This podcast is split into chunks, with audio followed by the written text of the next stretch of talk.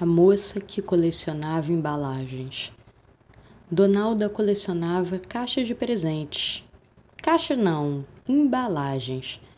De todas as formas e tipos. Às vezes, presente sobrava. Outras, o laço fechava apertado. Não sabia ao certo por que as guardava. Reciclagem? Ainda não era tão evoluída.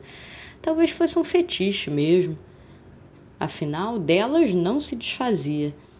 Em cada uma poderiam caber tantas coisas diferentes, com significados diferentes, cheiros diferentes, endereçadas a mais diferentes gente. Mas Donalda preferia imaginar. Donalda era pegada. Nas embalagens tinham as digitais, digitais de pessoas que passaram por ela Pessoas que em algum momento, por algum motivo, lhe deram algo, algo dentro das embalagens. Pode ter sido uma troca, um pote com algo bom que sobrara no jantar, um livro, um disco, um perfume, uma calcinha, um bilhete, um enfeite, um oi, um adeus. As embalagens tinham um resto de cheiro de algum momento que certamente tinha uma história. O último pacote em suas mãos datava de uma semana. Era um par de livros que ganhara sem assinatura, mas ela sabia de quem se tratava. Não precisava imaginar. A embalagem preta e branca cheirava a papel cortado não tinha cinco minutos. Abriu com todo o cuidado de quem já sente o cheiro de novo dos livros. Havia dois cartões cuja letra não era do remetente. Houve um telefonema.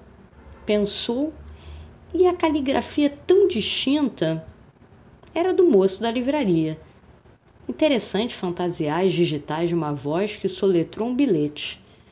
A vida sem fantasia é pura morte. Então fez lá a sua imagem da voz. Mas a morte chegou.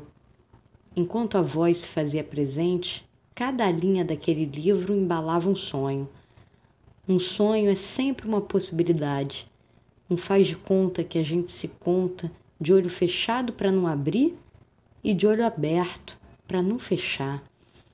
Por um desencontro, a voz se calou. A conta se perdeu no fundo do mar. Uma semana se passou. O papel preto e branco que cheirava novo molhou com o sal da lágrima e despedaçou com uma fantasia quando alguém larga o balão e toca o dedo mindinho no chão. Donalda colecionava caixas de presentes. Caixas não, embalagens, de todas as formas e tipos.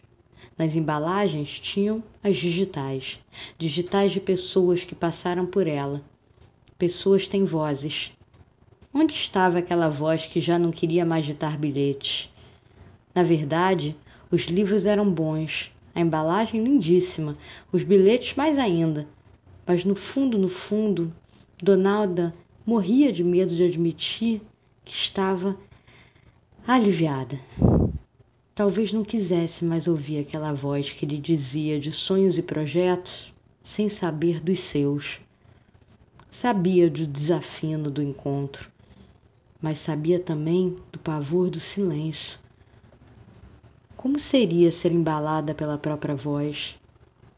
Como será?